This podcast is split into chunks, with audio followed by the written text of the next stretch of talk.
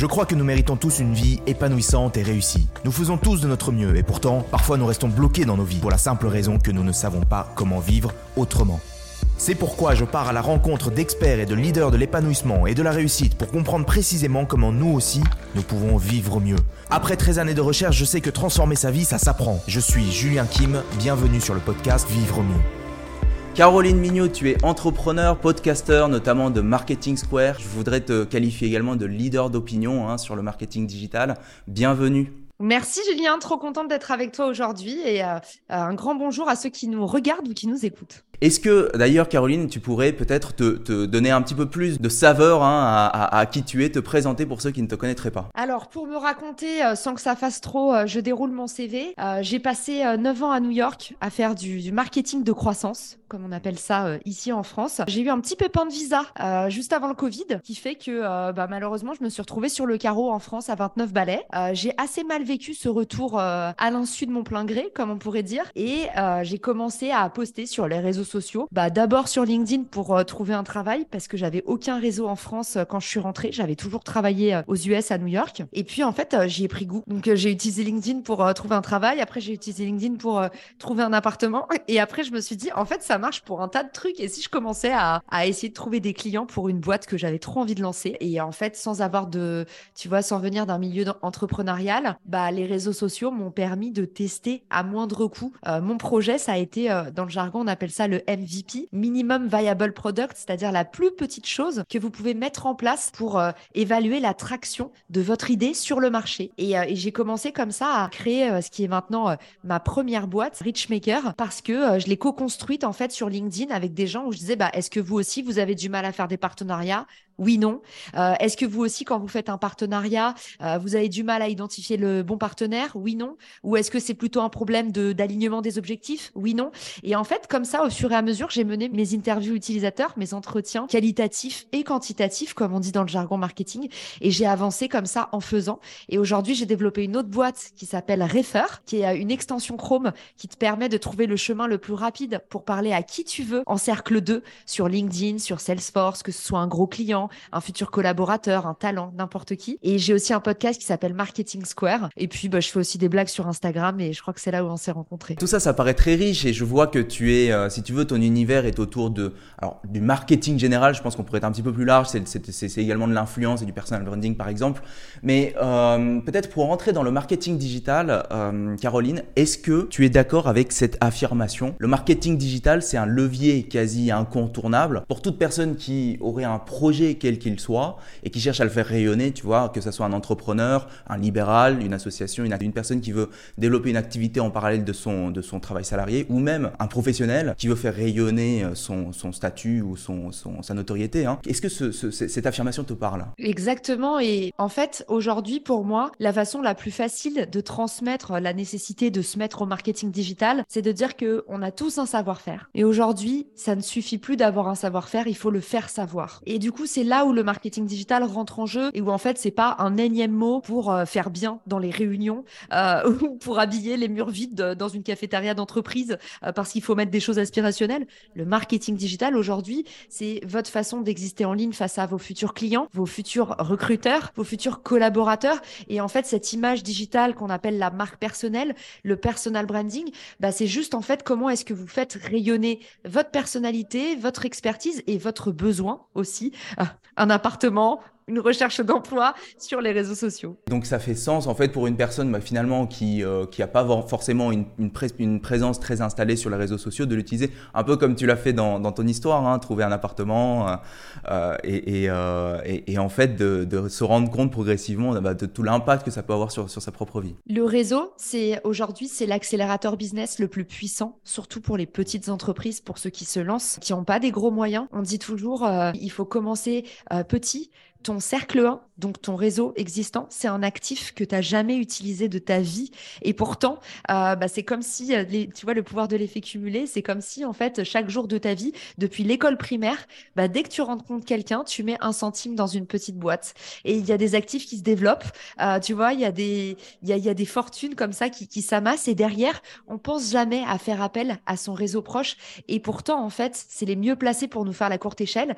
Et le plus rigolo et je trouve le plus beau là-dedans, c'est que c'est souvent pas les gens auxquels on croit. Ça peut être des gens dont t'as pas été proche, mais qui finalement va y avoir un petit coup du destin. Je sais pas si toi aussi ça te parle, à ce que je dis, Julien dans ma vie, moi, il y a eu plein de petits coups du destin comme ça où je me suis dit, mais c'est incroyable. On s'entendait pas à l'école primaire et aujourd'hui, euh, euh, c'est euh, c'est une personne qui me fait une passe décisive sur un truc. Ou moi aussi, on m'a demandé de l'aide et c'était des personnes avec qui, tu vois, j'avais pas, j'avais jamais creusé et en fait que j'ai appris à connaître sur le tard et où je me suis dit, mais en fait, c'est c'est fou la vie comme elle réunit les gens parfois à des moments un peu comme ça inattendus. Et c'est un mot que j'adore pour ceux qui nous écoutent. Vous pourrez peut-être leur sortir ça fait chic en réunion, c'est la sérendipité. C'est tous les petits hasards comme ça de la vie. Et ça, c'est très vrai pour le réseau. Avant, donc j'étais dans, le, dans la sphère corporate, je faisais du conseil en stratégie d'entreprise. Et à l'époque, euh, je, je, me disais, écoute, il y, y, a une grande partie euh, des personnes que j'ai rencontrées, bon, bah, on n'a pas grand-chose en commun. Eh bien, dès que je fais un revirement et que j'entre dans ce nouvel univers, je me rends compte, ah tiens, il y a ce pote en primaire qui est en train de faire la même chose que moi. Et si on allait euh, échanger un petit peu, et puis, comme tu dis, passe décisive et nouvelle euh, opportunité qui se Exactement. Et, là où avant, euh, l'effet de réseau pouvait être un peu euh, contraignant pour certains, c'est-à-dire que tu sais, il y a ceux qui ont fait les belles écoles, les écoles qui cultivent les, réseaux d'élèves, tout ça en général, voilà, les cinq premières écoles. avant, le réseau, en fait, c'était assez élitiste. C'était quelque part, soit t'en avais, soit t'en avais pas. Et en fait, souvent, il y avait un effet de plateau. Tu sais, le fameux plafond de verre dont on parle, c'est-à-dire, bah, j'ai grandi dans tel milieu, du coup, je suis entouré de gens qui viennent du même milieu et en fait qui peut me faire la courte pour développer mes projets. Par exemple si j'ai pas euh, euh, je suis pas entourée d'entrepreneurs. Moi toute ma famille est fonctionnaire. Quand je suis devenue entrepreneur euh, pour moi c'était il était même pas question de lever des fonds. J'avais aucun contact tu vois. Aujourd'hui avec les réseaux sociaux c'est vraiment une chance incroyable. Il y a beaucoup plus d'horizontalité. Et à partir du moment où vous développez justement se faire savoir ben vous avez des grandes chances que il y ait une petite dose de sérendipité qui arrive et que de belles choses se produisent est-ce qu'il y a des, principes un petit peu clés à connaître quand on veut utiliser le marketing digital euh, pour faire rayonner son projet? La première chose, euh, paradoxalement, c'est justement, voilà, vous utilisez le marketing digital pour faire rayonner votre produit. Essayez d'avoir une approche humaine. Essayez de pas être dans l'objectif de vendre. Je vais vous donner une image un peu grossière, mais qui va parler à tout le monde et que vous allez retenir. C'est un peu comme dans la drague. Quand on arrive en ayant des objectifs qui sont déjà trop clairs, alors qu'on vient de rencontrer quelqu'un, bah ça dégoûte et ben c'est pareil sur les réseaux sociaux. Si vous arrivez comme un homme sandwich qui distribue des cartes de visite à tout va euh, dans une réunion marketing ou dans, une, euh, un événement networking, c'est l'approche la moins sexy de la Terre. Les gens, ils veulent qu'on leur parle d'eux pour être intéressant, intéressez-vous. Et eh ben c'est pareil sur les réseaux sociaux que dans la vraie vie. Les gens qui sont fascinants, les gens qui sont très entourés, ben, c'est des gens qui laissent une grande part aux autres, qui font rayonner les autres. Donc première astuce pour moi, première règle d'or, euh, parce que tu m'as demandé un petit peu les, préceptes. Vraiment, quand tu me dis, voilà, développer une marque pour faire rayonner son entreprise, commencez par faire rayonner les autres et vous verrez, la vie vous le rendra. Vous êtes, c'est pas une dépense, c'est un investissement. Vous êtes en train de, de planter les petites graines. La deuxième chose, je pense, c'est un, c'est un travail de, d'accessibilité. Il faut euh, que vous parliez à, à, tout prix le langage des autres. Et j'adore parce que avant de commencer ce podcast, tu as très bien fait cet exercice. Pour ceux qui nous écoutent ou qui nous regardent, euh, Julien m'a dit, Caro, mon audience, c'est ce type de personne. Et en fait, le fait de pouvoir tout de suite comprendre à qui tu t'adresses, bah, ça te permet, euh, encore une fois, de laisser de la place aux autres et de les faire exister. Et ça, en tant que communicant, vous ne devez pas l'ignorer. Il y a les règles des algorithmes, il y a des règles de rédaction, il y a des règles de design pour faire des beaux visuels.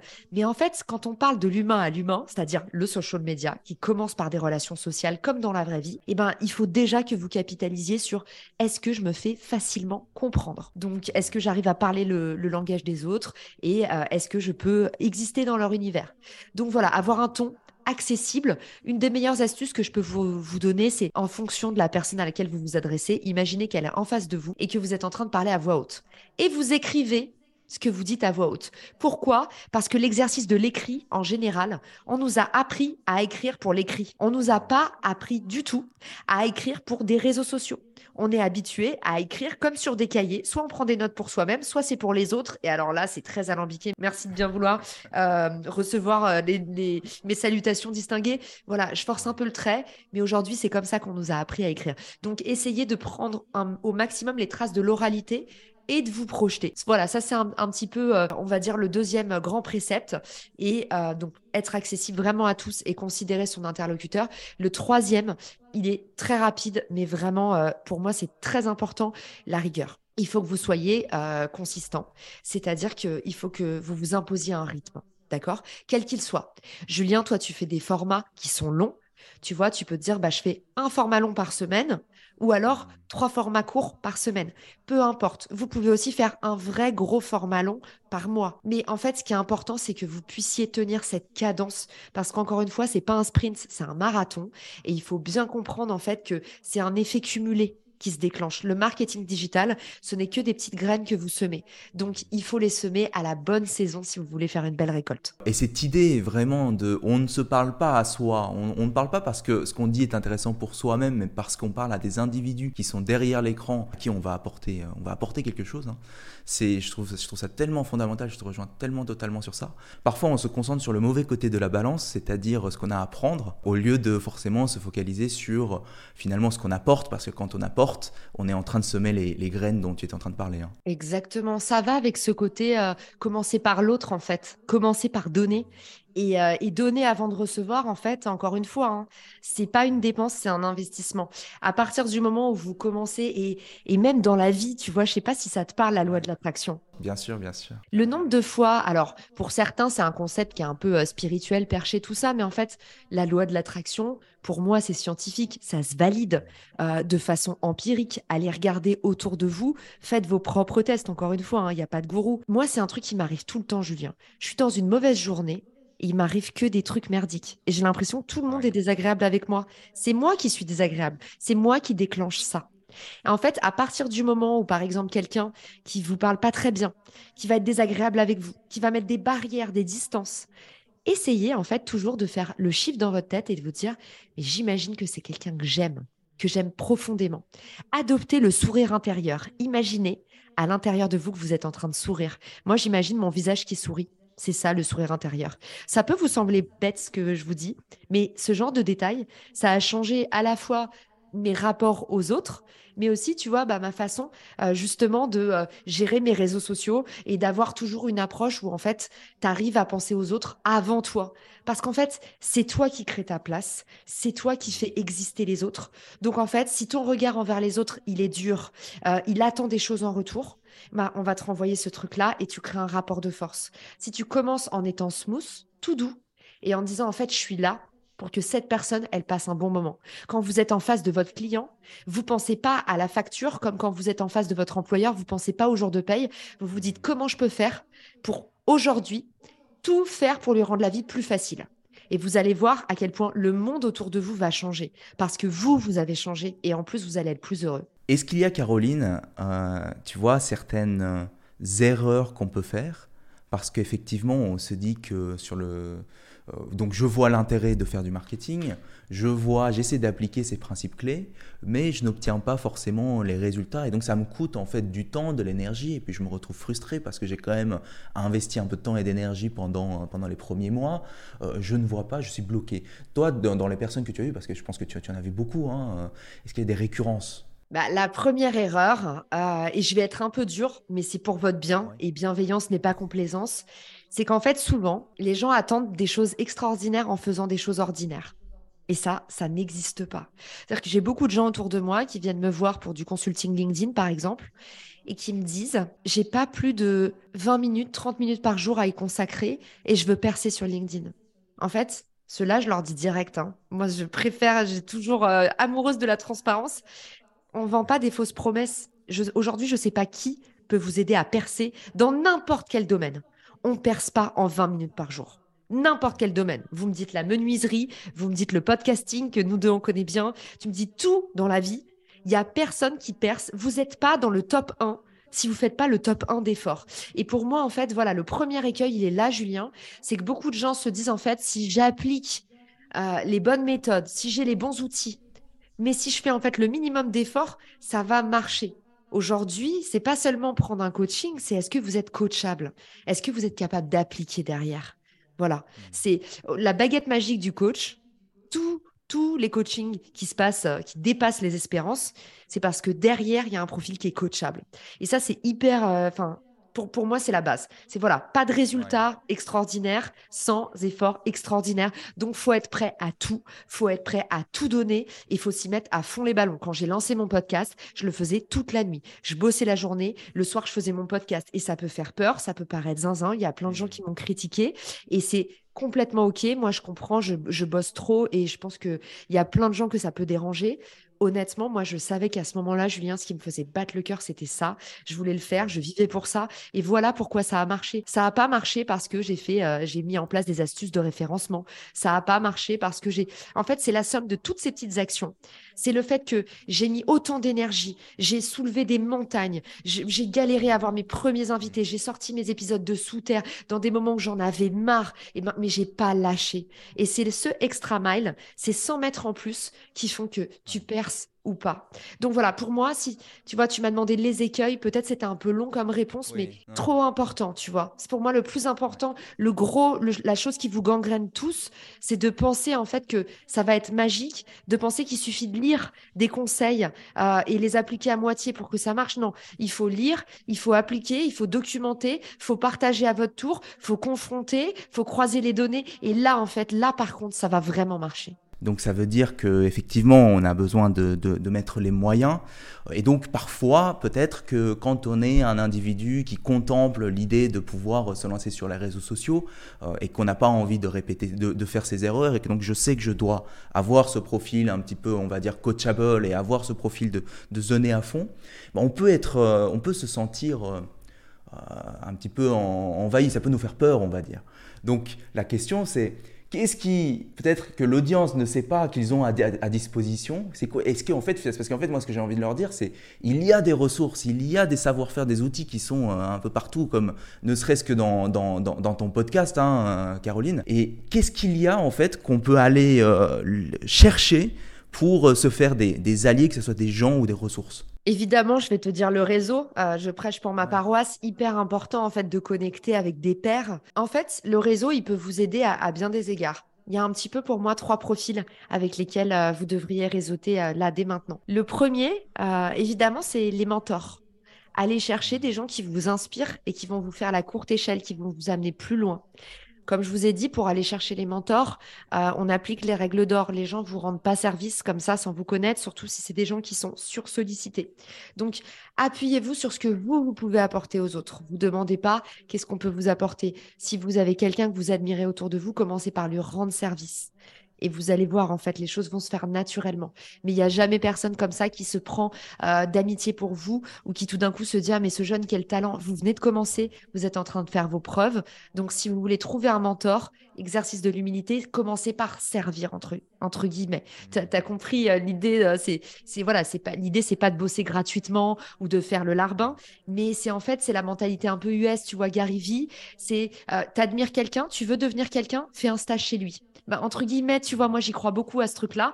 En tout cas, bah, encore une fois, commence par donner. Donc les mentors, c'est hyper important d'avoir des gens au-dessus de vous dans votre réseau qui vont euh, prendre soin de vous. Et euh, moi, j'en ai plein des mentors. J'ai Pierre Gobine, euh, Francis Lelon. j'ai des gens qui sont même mon associé Arnaud Gazet.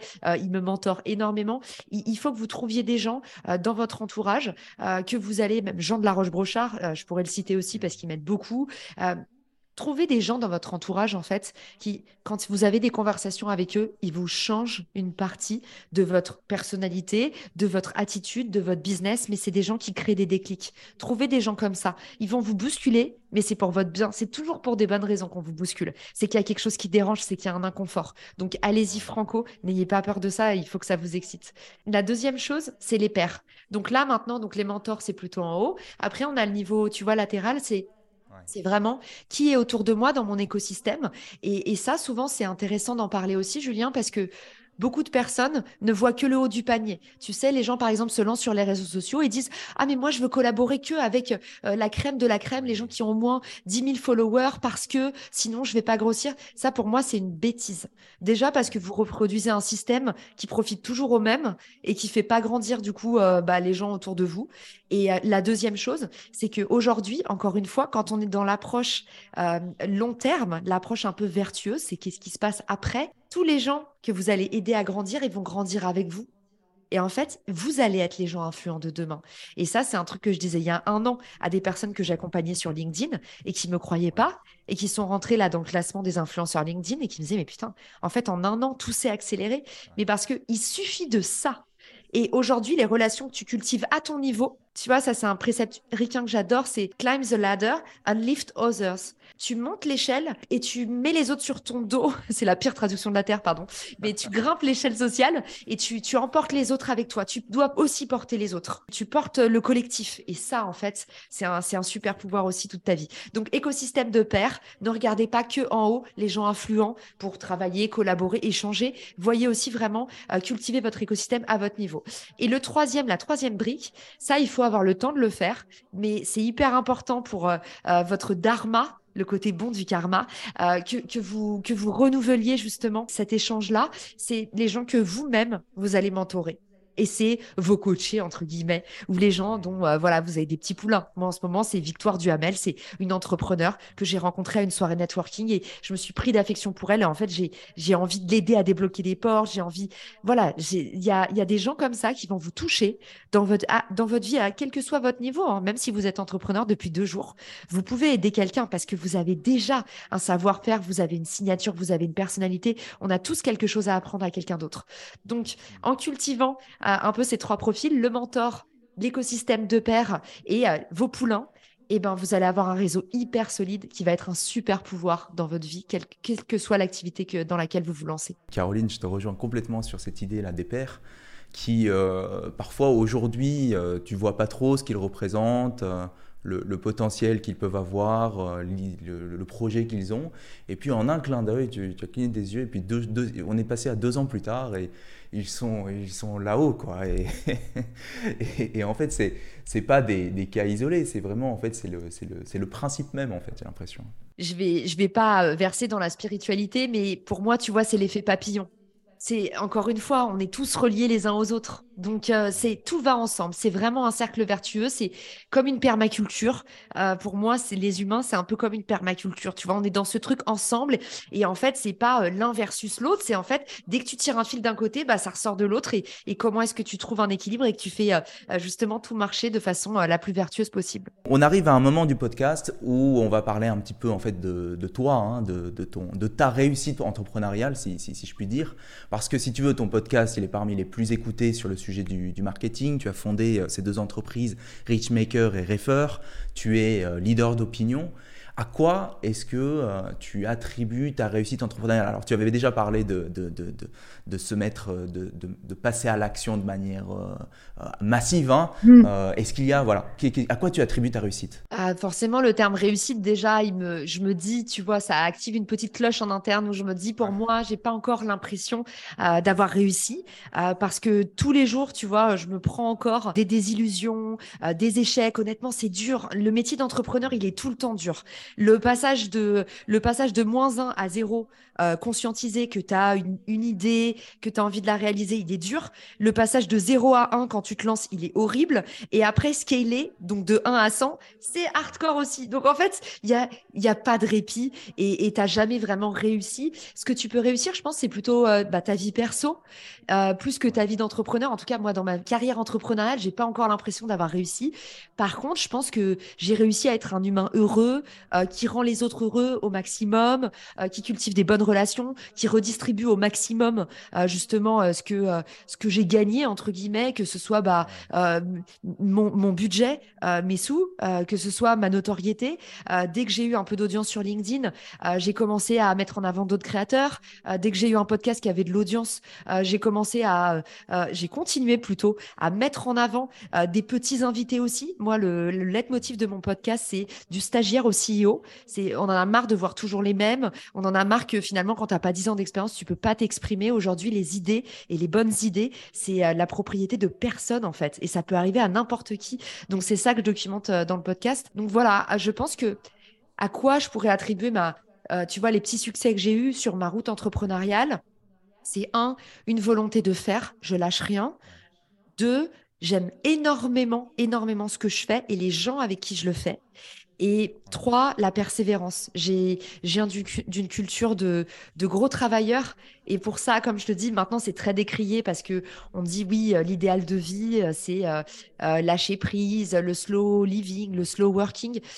Moi, les injonctions, elles, elles m'ont toujours dérangée dans ma vie. J'en donne pas aux autres et quand j'en reçois, j'essaye qu'elles glissent sur moi parce que s'il y a un truc que j'ai compris dans la vie, c'est qu'on est tous différents. Il n'y a pas de passage unique. Il n'y a pas une seule voie pour arriver à la réussite. Comme sur un GPS, il y a mille chemins pour aller au même endroit. Il y en a des plus rapides, il y en a des plus longs, il y en a des plus dangereux, il y en a des, euh, plus agréables, il y en a des, plus jolis.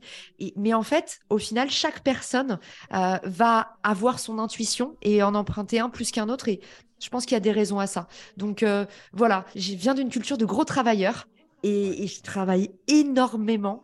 Et je pense que c'est aussi ça, tu vois, cette ténacité, c'est un peu un des ingrédients du succès. Malheureusement, si vous voulez vous lancer aujourd'hui dans votre boîte, tu vois, j'ai tendance à revenir à un de ces conseils où je disais effort extraordinaire si vous attendez des résultats extraordinaires. Pourquoi, pourquoi tu lâches rien? Qu'est-ce qui t'a, tu vois, qu'est-ce qui te, qu'est-ce qui te donne envie en fait de, bah, de toujours euh, à pouvoir euh, faire des efforts extraordinaires? Parce que quand il n'y a pas ce pourquoi derrière, au bout d'un moment, on, arrête de le faire. Hein. C'est drôle que tu me poses cette question parce que euh, je me demandais si tu faisais référence à, mon poste d'hier parce que je suis sûre que tu as fait un peu tes, leçons avant l'épisode. Moi, je fais toujours mes devoirs quand je reçois un invité. Et du coup, je me demandais si c'était un hasard ou pas. Hier, j'ai fait un post sur, sur le fait que, que pendant des années, j'ai souffert du fait que dès que je sortais un nouveau projet, et moi j'ai toujours eu une âme un peu de slasheuse, comme on dit, c'est-à-dire que je faisais plusieurs choses à la fois et, et je suis heureuse comme ça en fait. On me disait souvent que je m'éparpillais. Et j'ai beaucoup souffert de ça parce qu'en vrai, je me sentais pas éparpillée du tout. Je trouvais beaucoup d'ordre dans mon chaos. Ça semble chaotique pour les autres, mais moi, en fait, dans ma perspective sur mon chemin, tout roulait bien. Et je disais, en fait, faire, pour moi, c'est ma façon de réfléchir. Et souvent, on me disait, en fait, réfléchis avant de faire, tu fais trop de choses à la fois. Mais en fait, moi, mon mode d'apprentissage et mon mode de réflexion, c'est de faire. Je suis une opérationnelle. J'ai besoin d'être sur le terrain. Et du coup, voilà, pour, répondre, euh, pour répondre à ta question, ça a été, je pense, le, le, déclic, le moment où j'ai compris qu'en fait, pour moi, sur le terrain, c'est en faisant que j'étais capable d'intellectualiser. Et ça semble contre-intuitif, mais il faut s'accepter et il faut pas trop écouter ce que nous disent les autres euh, ou la société parce que voilà, chacun sa vérité, on la découvre quand on la découvre. Mais euh, pour moi, c'est vraiment voilà, apprendre en faisant et il faut appuyer sur les boutons. Et, c'est toujours le bon moment de lancer en fait. Le reste, ce qui vous retient, c'est peut-être le, jugement des autres. Si votre intuition vous dit j'ai envie d'appuyer sur ce bouton, appuyez sur le bouton. Et c'est peut-être pas, encore une fois, c'est peut-être pas il faut réfléchir avant d'agir. C'est peut-être que agir, c'est votre façon de réfléchir. Point barre. Il faut s'explorer. On va arriver dans une séquence maintenant où je vais poser des questions qui appellent à des réponses courtes, parce que je vais te poser des questions courtes. Si tu es prête, on y va. Appuyons sur le bouton. Caroline, à quoi ressemble pour toi une journée idéale? Une journée qui ressemble pas à la veille. Est-ce qu'il y a une personne qui t'inspire? Oui, mon associé euh, Arnaud Gazet. Il y en a même plein, en vrai, il y en a plein. il y en a plein, mais tu m'as dit réponse courte. tu les as cités tout à l'heure, et puis euh, oui, c'est vrai, c'est vrai. Euh, est-ce que Caroline, tu euh, dirais qu'il vaut mieux apprendre à aimer sa vie telle qu'elle est ou l'améliorer? Je pense que si tu apprends à aimer ta vie telle qu'elle est, tu vas l'améliorer. ok. Est-ce qu'il y a quelque chose qui te fait peur? Plein de choses me font peur. plein de choses me font peur. Euh, je pense, euh, j'adore cette phrase qui dit en fait, tout ce qui est inconnu nous fait peur. En fait, il y a rien à craindre, il y a que des choses, euh, des mystères à percer. oui, oui, j'ai peur, mais ce que je cultive face à la peur, c'est justement réussir à transformer ça en adrénaline. Alors, c'est pas valable pour tout dans la vie, évidemment. Hein, il y a des choses tragiques qui se passent autour de nous et, et, beaucoup de malheurs. Il faut réussir à transformer ça en énergie. Donc voilà, même, même l'énergie positive même l'énergie négative, c'est une forme d'énergie. En tout cas, la pire chose, c'est se laisser voilà euh, abattre et ne rien faire. Quel est ton emoji préféré, Caroline? Mon emoji préféré, euh, c'est la petite rose. Tu sais, euh, ah la rose rouge, je l'envoie souvent.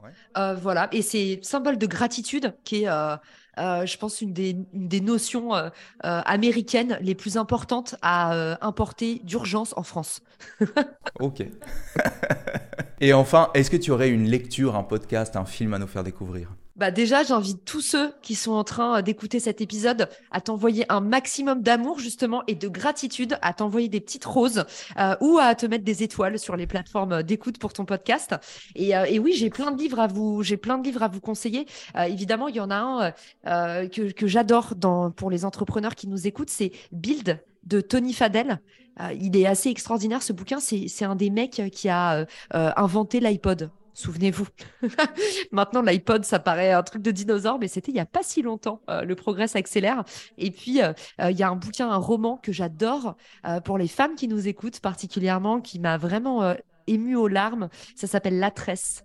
Et, c'est des histoires de femmes croisées. Et ce roman, il est magnifique. Et c'est un, un roman, donc ce sont des histoires? Pour les femmes? Exactement, c'est une histoire euh, vécue par trois femmes différentes, donc comme les branches d'une tresse. Et ce, rien que de t'en parler, j'ai des frissons parce que ce bouquin, c'est vraiment un très très très beau livre. Et je trouve que tu vois, on a parlé de réseau, on a parlé d'entrepreneuriat, on parle d'émancipation. Voilà, c'est un bouquin qui explore des, trajectoires féminines et, qui finalement euh, euh, parle presque d'entrepreneuriat.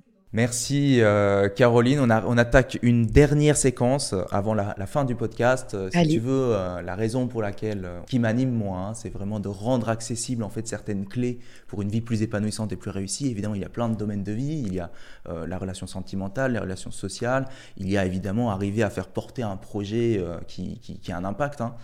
donc c'est différent, c'est différents aspects. Et je trouve aujourd'hui que bah, finalement, euh, évidemment, l'éducation nationale fait un très bon travail dans l'éducation hein, pour enseigner, euh, et en même temps, on peut euh, améliorer ce, système. Et donc, une question que je pose à chaque participant, de, à chaque personne que je rencontre, c'est de lui demander, est-ce que selon toi, il y a quelque chose, que ça soit dans ta, dans ta thématique ou non, qui est bien ou qui pourrait être mieux enseigné aujourd'hui?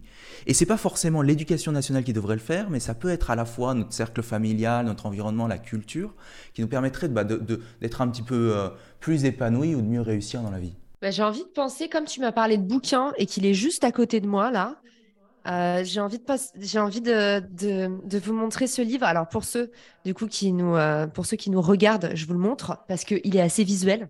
J'en ai parlé il y a pas, j'en ai parlé il y a pas longtemps parce que du coup j'ai un studio YouTube ici et au studio j'ai déménagé et au studio j'ai déménagé toute ma bibliothèque. Et tout d'un coup il y a le vidéographe qui dit mais attends Caro depuis tout à l'heure qu'on tourne il y a un bouquin juste derrière ton épaule qui s'appelle Une histoire du sexe. Il me dit c'est quoi ce bordel? Pourquoi t'as fait ça? Pourquoi t'as mis ce bouquin là et tout?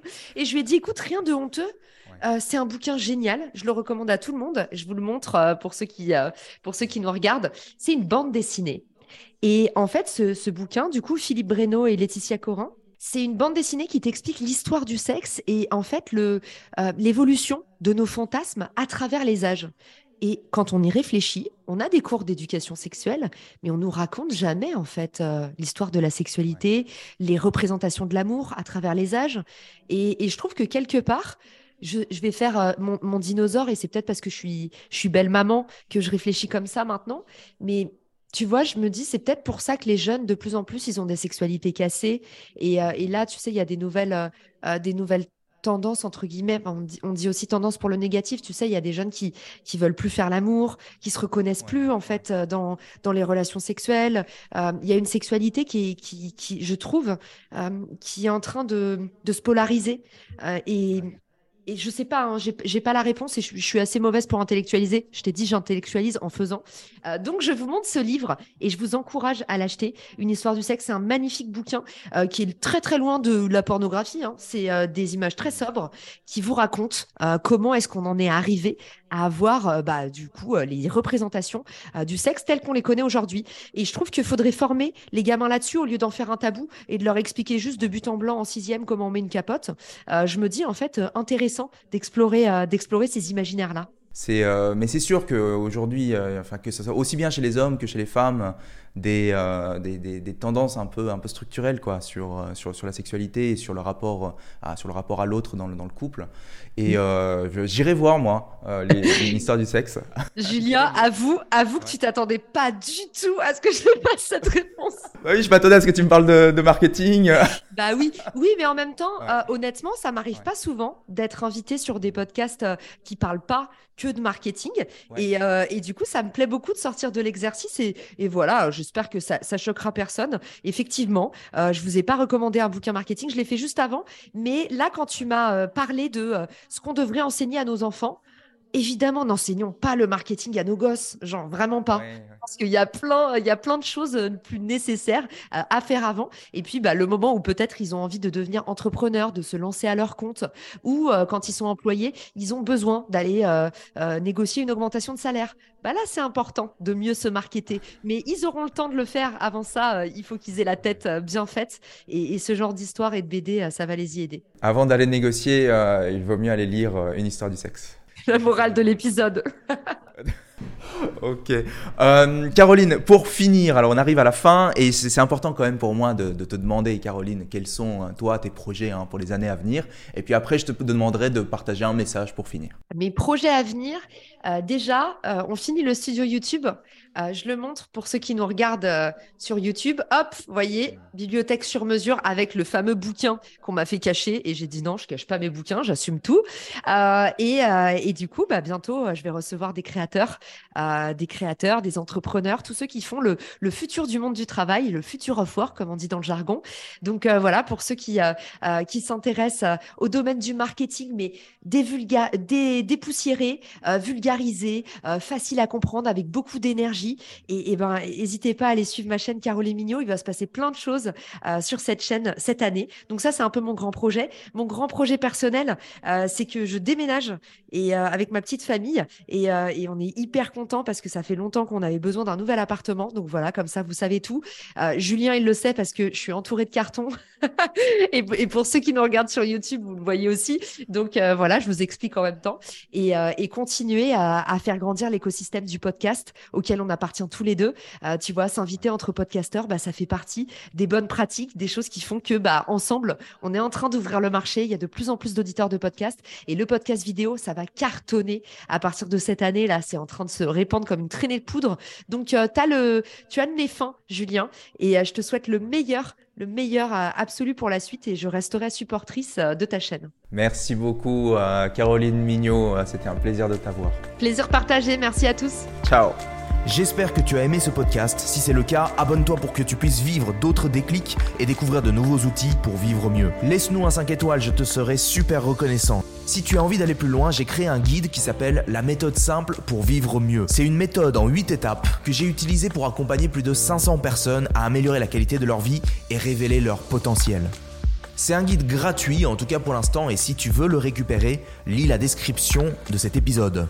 A très vite pour le prochain podcast, le meilleur est à venir.